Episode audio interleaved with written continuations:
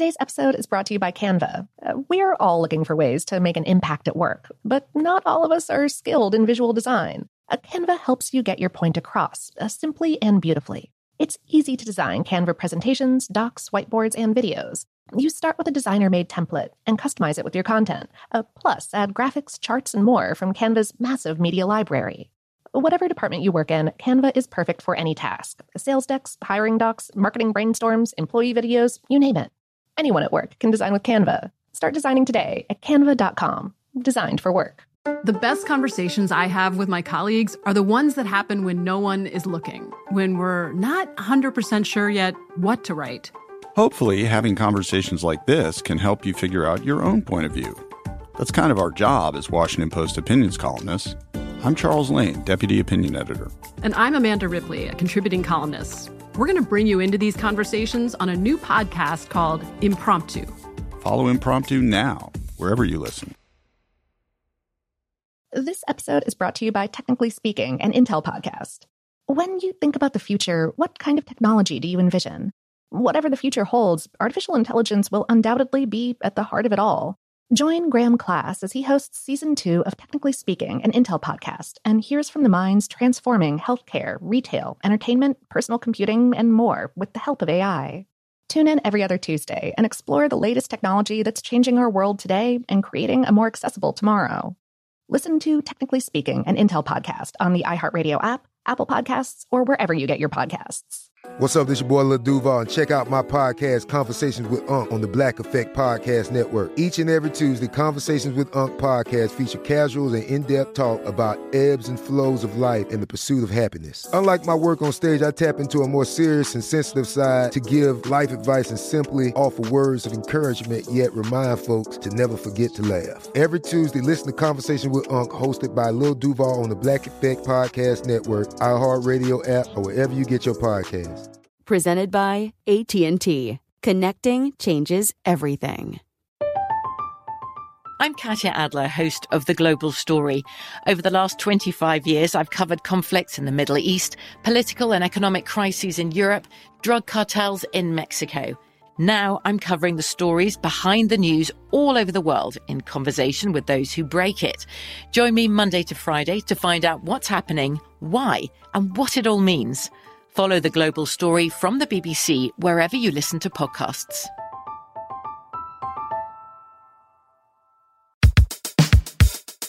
Welcome to Brainstuff, a production of iHeartRadio.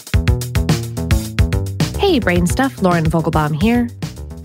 Today's episode contains some violent imagery, so if you're not up for that, go ahead and skip this one. Forget the unknowns surrounding Amelia Earhart's fate or who really shot JFK. One of the most enduring unsolved mysteries of the 20th century is what happened to nine hikers found dead at the now named Dyatlov Pass in the Ural Mountains of Russia in 1959. And although it happened decades ago, government officials in Russia are, once again, working on a preliminary investigation that could ultimately reopen the case in an effort to resolve its unanswered questions and give some peace to the families who never really understood how their loved ones died. The odd series of events started in the winter of 1959 when savvy outdoorsman and 23 year old college student Igor Dyatlov assembled a group of 10 people to go on a skiing and hiking journey through a northern stretch of the Ural Mountains in what was then the Soviet Union. The adventure wasn't just a group of crazy college kids on a lark. They didn't pack booze or cigarettes. It wasn't a vacation, it was a mission. All of them, eight men and two women, were experienced outdoorsy types with grade 2 hiker certifications, including ski experience, and the 190 mile, that's 306 kilometer journey would qualify them for grade 3 status, the highest possible certification in the country at the time. On January 25th, they set out into the cold and snow. Almost immediately, one man felt physically unwell and turned back for home. He couldn't have known at the time that his ailments would save him from certain death. The nine others continued onward. On January 31st, the group reached a critical waypoint, a valley that marked the approach to what would eventually come to be called Dyatlov Pass. There, they stashed extra gear and food that they'd need for their return trip. The following morning, they began their ascent, hoping to push over the pass and then make camp. But a fierce snowstorm pushed them off their intended route and onto the slopes of a mountain, which, in the language of the indigenous people who live there, means dead mountain. Altered route meant that the team had to choose a new campsite. Rather than retreating to a more protected area, they opted, for whatever reason, to camp on the mountain's exposed slopes. Perhaps they simply didn't want to lose the ground they had gained. Maybe they were too cold and weary to fall back. In any case, they pitched their large shared tent where they would soon be subjected to temperatures that nosedived to around negative 40 degrees in both Fahrenheit and Celsius. Researchers know this much thanks to journals and film recovered from the camp. But much of what transpired during the next two days is hard to understand. The group failed to arrive at a rendezvous point at a predetermined time, so search and rescue teams, including Army units, set out to find them. Three weeks later, on February 26, 1959, the searchers finally located the ruined camp amid a string of truly weird circumstances. How weird? Let us count the ways. The tent was half covered with snow, torn open from the inside with no one around. The group's belongings, including vital necessities like shoes, had been left behind. A line of footprints indicated that the nine people had walked away at normal speed, but some just wore one shoe or were totally barefoot. About a third of a mile, that's about half a kilometer away, there was evidence of a campfire, along with the shoeless and mostly naked remains of two group members. Within several hundred feet, between the campfire and the tent, they located three more bodies frozen in poses that made it seem as though they were attempting to return to the camp. It wasn't until May 4th of that year that the weather warmed enough for investigators to track down the other dead, whose remains were found a few dozen feet from the chaotic campfire, their bodies lodged in a creek bed. Autopsies showed that the first six hikers found died of hypothermia, but the three found in the ravine suffered a variety of injuries, including skull and chest fractures. One woman's eyes and tongue were missing, yet there was no sign of struggle, which seemed to rule out foul play. Pictures recovered from cameras at the scene seemed to portray a group that started in high spirits but ended with dour and anxious faces, perhaps because they thought they were lost, or maybe there was some other danger afoot. One photo shows tree markings made by local Mansi people. Another shows an unidentified figure that some people believe could be an intruder, or more outlandishly, a Yeti. Officials first suspected that the Mansi might have been offended by the trespassers on their sacred land, causing them to lash out in violence against the hikers. But in the end, investigators concluded that no one else was on the mountain when the hikers died. By the end of May, the investigation was officially ended. The causes of death were listed as compelling natural force. Some documents were then classified, and the area was closed to public access for years following the incident. Given the circumstances, you can see how surviving family members might be unsatisfied with the government's vague conclusion. In the vacuum of an actual explanation, many wild theories took root. One postulates that there was an avalanche, extreme high winds, or a wild animal attack. Another tells of a possible lover's quarrel, combined with a psychedelic drug obtained from locals, causing a wild sequence of events. Others think deep infrasound vibrations conjured by winds roaring over the mountain pass incited panic in the group. Since some of the hikers' clothes were found to be radioactive, perhaps they stumbled unwittingly onto a military weapons experiment. And, of course, there's a theory that aliens were involved. Locals later told officials that they'd spotted unidentified flying objects over the area the night of the deaths, though it was later revealed that the military was testing parachute mines in the region when the group was killed.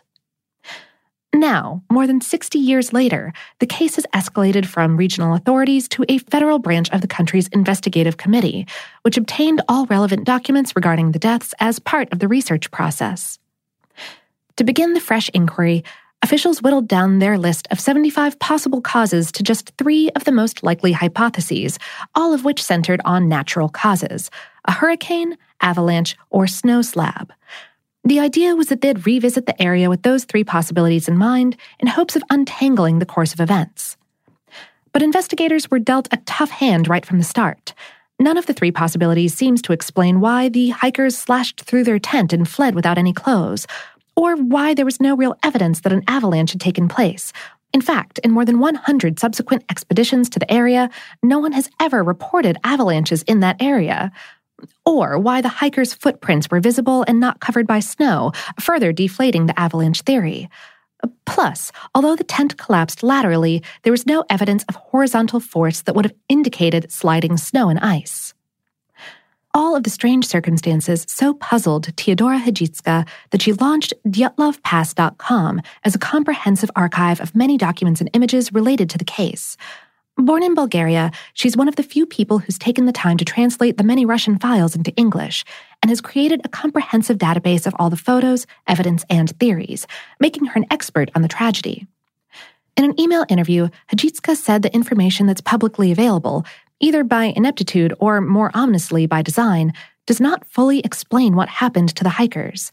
She's also far from convinced that the government is trying to truly solve the case rather than using half measures to pacify families still yearning for answers. After years of picking through the information, she has her suspicions about what transpired on that frozen mountain. Her take the hikers were murdered.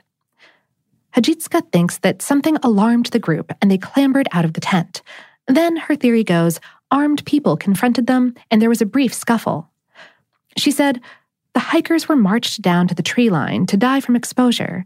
They didn't know that. They thought the perpetrators were after their belongings, so they complied. She thinks that certain that their victims would quickly perish in the life draining cold, the murderers wandered back to the tent.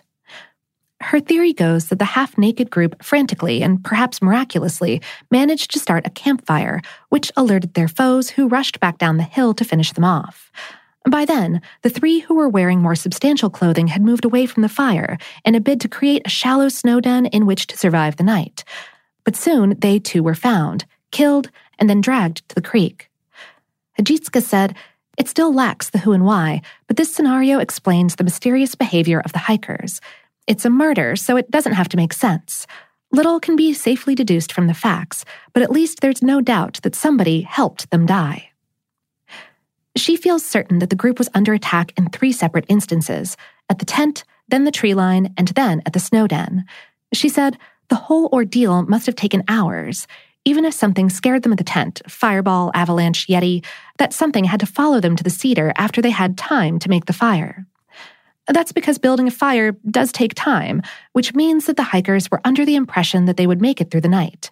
They also had time and energy to make the den. She believes this hypothesis shows a pattern of assailants following the group and escalating the attack amid unbearably cold and perhaps blizzard like conditions where confusion and panic affected all parties. To date, Russian authorities have not released a statement regarding what's still considered a preliminary investigation, but they have assured the public that modern forensics and analysis will be used during this phase. Perhaps with new insights, they'll finally wrest real answers from the grips of an icy cold tragedy that seems frozen in time. Or maybe, just maybe, those who really know what happened on the slopes of Dead Mountain will do everything they can to further bury the truth in an avalanche of half truths and lies.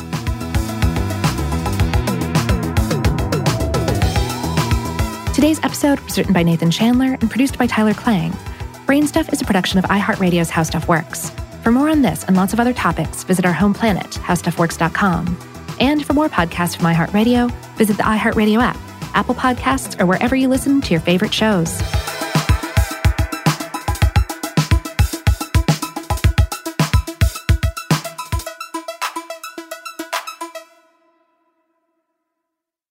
Episode is brought to you by Canva. Uh, we're all looking for ways to make an impact at work, but not all of us are skilled in visual design. A Canva helps you get your point across uh, simply and beautifully. It's easy to design Canva presentations, docs, whiteboards, and videos.